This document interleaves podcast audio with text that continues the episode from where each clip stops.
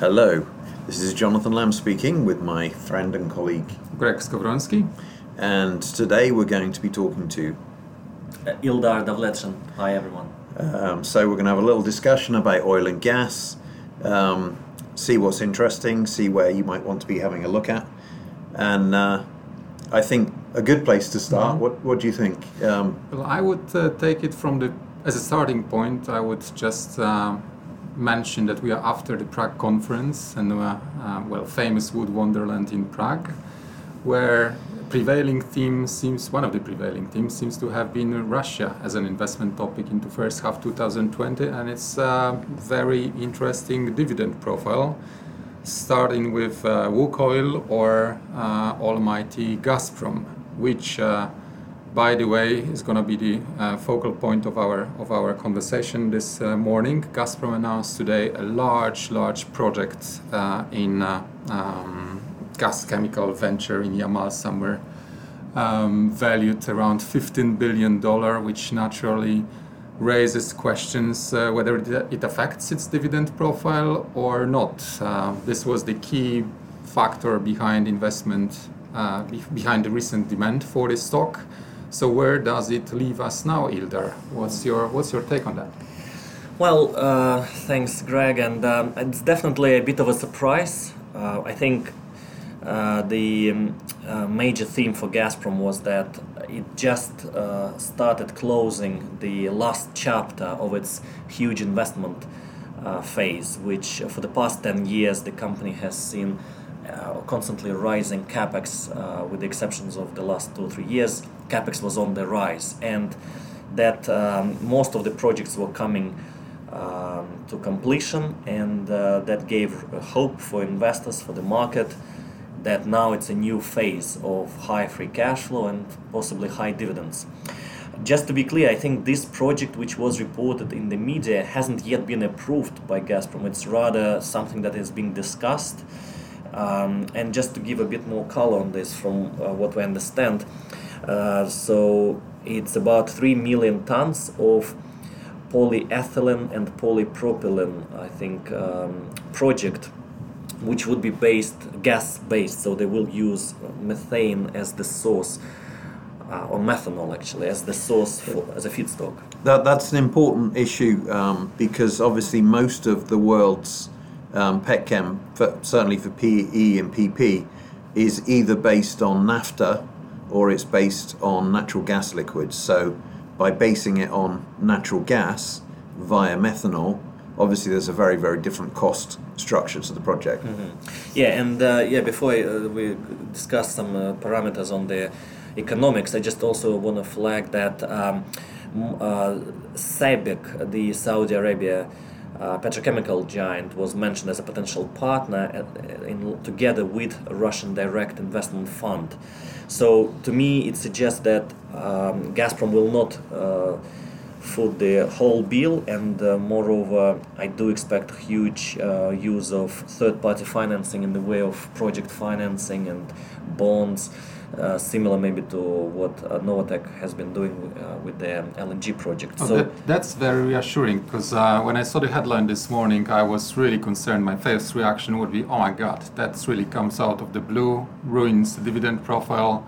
Uh, that's my initial thought. But uh, Yeah. first, uh, not No, only I- it's gonna be yeah, I think we need more to partners. we need to see the details, but I think yeah, um, the na- narrative question is whether the narrative will change from um, falling capex, increasing free cash flow, and ultimately dividends. Whether this new project will delay uh, this transition or not, I think it probably won't. Yes, because the exposure of Gazprom to that project will be much less than the 15 billion dollar total cost. I would reckon maybe a two or three billion dollars, and probably spread over the few next few years.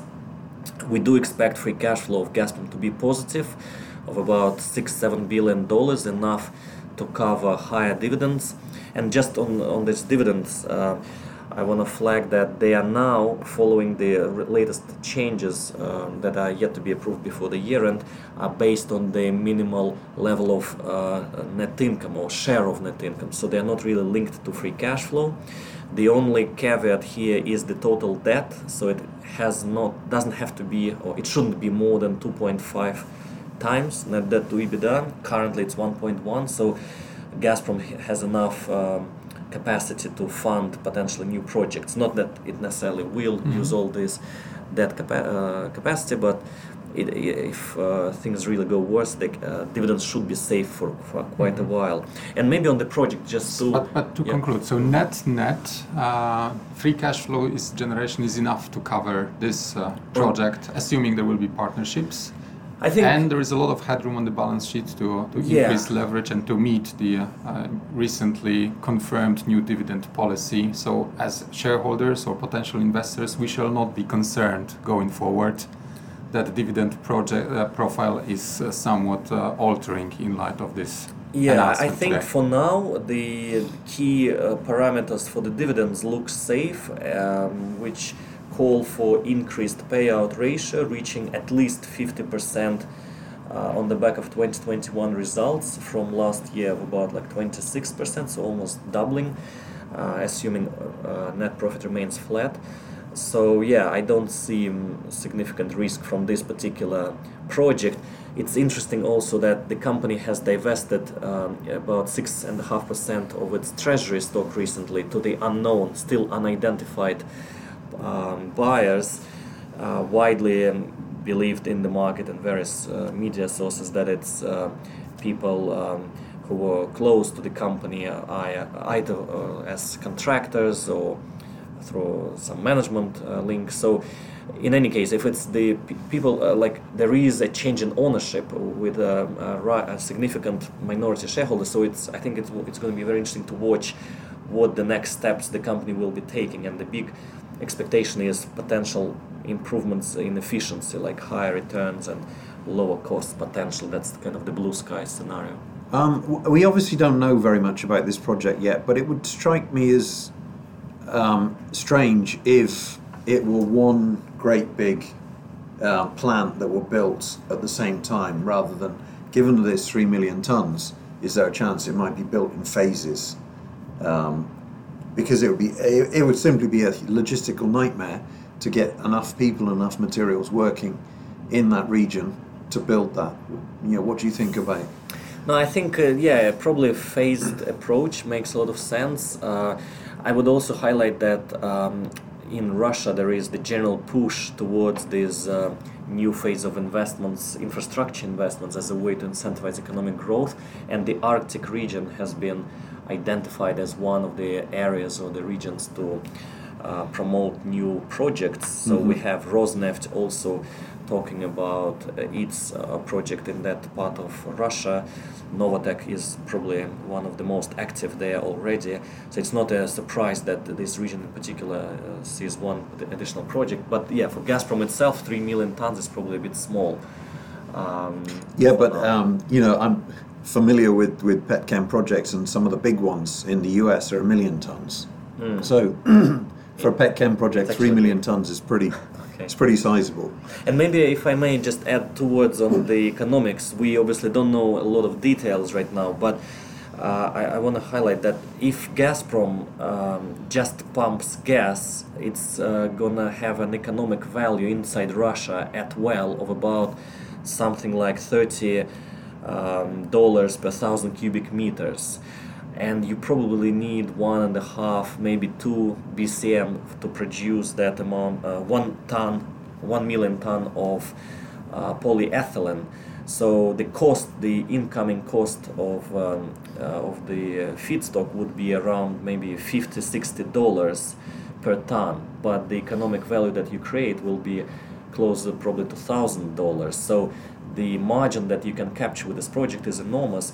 And moreover if you export raw materials you pay higher taxes like uh, be it crude oil or gas. So like on gas the export duty is 30% on most of these petrochemicals and more uh, processed uh, uni- um, products you have uh, you either pay zero or very low export duty so even from the tax uh, incentive you are actually encouraged to invest more question is the capex if uh, if it's not going to eat all the future benefits. So once you said that, I start to think it's a brilliant idea, and only can wonder why it took Gazprom so long to come up with such added value, um, or uh, going higher the value chain, basically, uh, concept. Um, I, I just suspect it's it's culture, right? If you have a great big company that is is um, controlled by the state, decisions take a long time to make. But if you look at Gazprom's core market in Europe um, and where gas prices are, um, you know, strategically speaking, it, it seems to make a lot of sense to diversify the kind of products that you're selling. And um, the reason that the US has been one of the big focal, focal points of petchem in recent years is just that they have cheap raw materials. So the natural gas liquids are, particularly ethane, um, is priced similar to natural gas. And so to produce polyethylene from ethane in the US is much cheaper than producing it from naphtha in Europe. Um, and that's why there's been an investment. So if if somebody like Gazprom has an even bigger cost advantage, um, okay, it's a commodity. Uh, Ildar says it's, it's close to thousand dollars per ton. Yep, it's it's been 900 or so this year. In previous years, it's been maybe 1,200, 1,300. Maybe in an oversupplied market, it's 800, 700. But in commodity markets, the lowest cost producer wins. So makes all sense. So uh, we, I, I really feel like being reassured a little bit. So I shall not only not worry about the dividend profile, but also expect pretty decent IRRs on this uh, on this on this project. Um, moving on, um, still it's a quite a big capacity addition in petchems area uh, in this part of the world. Given PKN has sizable petchems operations, MOL is investing into petchems. Does it change any, you know, demand even supply Lotos is investing investing in yeah, petchems. un- unfortunately, Uh, this one also came up with an idea. So does it change the demand supply situation? Does I it can, think- any read acrosses to Central Eastern I think Europe? it definitely has to have some impact. Um, but to put it into context, uh, there is at the moment globally um, several million tons of, of these commodity petchem uh, investments being made. So there is, I think, generally an oversupply of uh, polyethylene and polypropylene in the market, and there will be for a few years. So for the legacy players like PKN, like MOL, I think the key issue is to what extent do, are they dependent on these specific products for their earnings from petchem. And what we're seeing them both do, and MOL is doing this to a greater extent than PKN, but they both they both have a similar idea, and that is to invest in other parts of the petchem chain. Um, so with obviously with MOL's polyol project, that's something that's completely different. It bears no relation to poly, polypropylene or polyethylene, and even with um, PKN's expansion of its existing cracker, uh, I'm not sure. You know, I don't know where it, the, the numbers are going to end up when it's all done, but brownfield investments tend to be a lot cheaper than, than greenfield investments, so um, they might gain a little bit in scale there. But but real success, I think, depends on investing somewhere out of this low value um, commodity stuff, which is why another reason why it's it's rather a shame that Lotos it has decided to invest in this polypropylene. Yeah, that's probably um, justifies or explains why Lotos stock price has been so weak uh, uh, this week. Um, still, the 500 million zloty doesn't seem like uh, like a lot of money for Lotos. Stock price has been hammered. Well, not only Lotos but also PKN, PKN. recently for different reasons. We have seen, you know, refining margins squeezing down unexpectedly uh, to very low levels. Ural Brent was even at a, pr- at a premium uh, Yeah. for a while, uh, which is quite, uh, well, well, to me, it's quite shocking given the proximity of IMO introduction. Um, does it create a, a, buying opportunity? Is it uh, something that shall normalize going forward, or or it's something new that we don't quite understand uh, why? When I asked Mol anecdotically what they think about the about the Urals Brent Yeah. turning into premium, they said we have no clue where it's coming from. We would Uh-huh. expect normalization. Yes, yeah. But are we missing Well, I something think- here?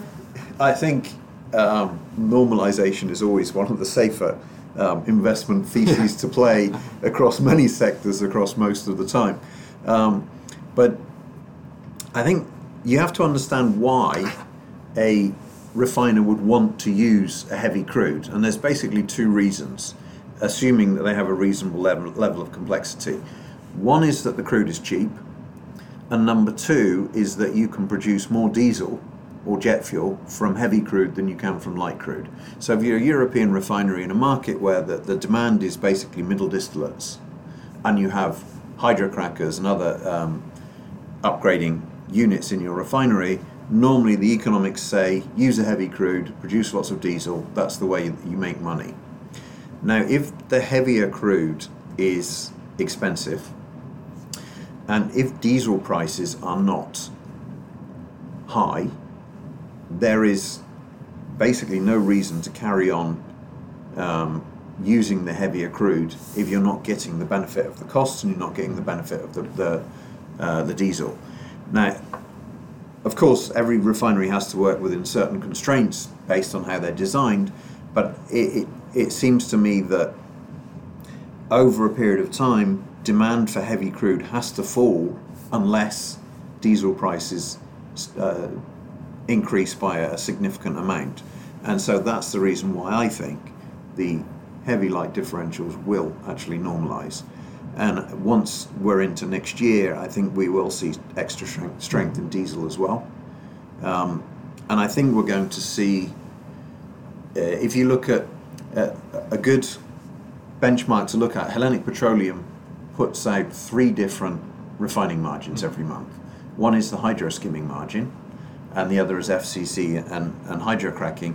And the hydroskimming margin is very, very deeply underwater at the moment. So if you have a hydroskimming refinery, you don't have hydrocrackers, you at the moment you're losing a lot of money. So I think we see a lot a lot of temporary clo- closures mm-hmm. of the lower complexity refineries unless this um, normalizes. So I would say at the moment the depressed price, particularly of Lotos, I think is an opportunity. Mm-hmm.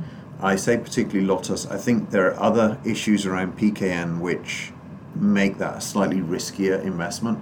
Um, you know, particularly the fact that the Polish government has seen fit to turn them into a, a diversified energy play, if you like, and who knows whether there might not be more investments in that line going forward.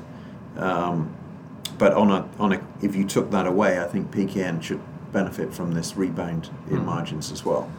Yeah, still, as you mentioned, the state in- interventionism in Poland seems to be continuously on the rise, and eventually it affected uh, PKN, yes. apparently.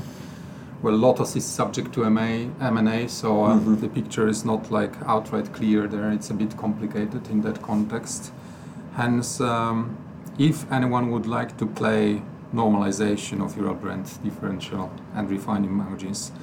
Does it mean that uh, Tüpraş is coming as first to my mind? Tüpraş is, is well, the problem with MOL, MOL would be great if it was if it was a refining company. Yeah. Um, the problem with MOL, of course, is that refining is, is a fairly small yeah. part of the business. Um, so Tüpraş. Yeah, so Tüpraş is, is, is another vehicle that you can play. My only um, hesitation with Tüpraş has been they've had a number of bad quarters, and it seems to me that the competition in the Turkish market is is more than um, we expected it to be, more than they expected it to be, and also there appears to be a very heavy finance cost in on their uh, financials in, in the last quarters which I believe is connected to FX um, volatility. Now, the Turkish lira FX, uh, the volatility of the Turkish lira has calmed right down. Um, that might become less of an issue in the, in the first and second quarters of next year. Um, they will undoubtedly be big beneficiaries if we see uh, a big normalization of the heavy light differentials, which I think if you look at the particular ones that they use, the, the Middle Eastern ones, we're already seeing that. Um, they'll be a big beneficiary if the diesel price finally pops up. And so I think overall, although there are the risks I, I talked about, I think overall it's not a bad mm. way to play this. All right, so this is our answer. Um, to the to the latest uh, developments. Um, getting back to Gazprom, we stay calm, um, you know, buckled up, and uh, remain buyers of the story on the I dividend think it's a medium-term turnaround story, so we still stick with this kind of view, yeah, that it's um, one use may or shouldn't change the overall trend, which is for change. Mhm, Excellent. And the latter, the refining picture, um, is a bit complicated in Poland given the state uh, increasing state role. What we, what, at least what we see as an increased uh, state role, and we would be looking for um, entry point into Prash to play an expected uh, rebound of the Urals Brent, Yes. heavy light differential, Yes. and refining margins. Yep. Um, although I should say it's probably a relatively short term play. What do you mean? so, Well, so we what- shall not buy and hold then? What I mean is that the underlying macro in refining is, is not particularly attractive. I think so it's tides just. are changing because it's been a kind of safe spot for the last two, It- three years. It has been, but we, if we look at, at demand for oil um, globally and we look at increases in capacity in refining, um, upgrading projects, basically the, the basic fundamental supply demand balance looks like it's weakening. So and that's a very strong statement, which probably yields a topic for the, for our new I, uh, I would think so, yes. approach Uh-huh. chapter. okay, I think we shall sum it up here somewhere. Yep, I think that's that's enough for today. Um, as always, we're ready to answer questions if anyone wants any further details. Thank you for listening. Thank you very much. Have a good day, everybody. Thank you, bye.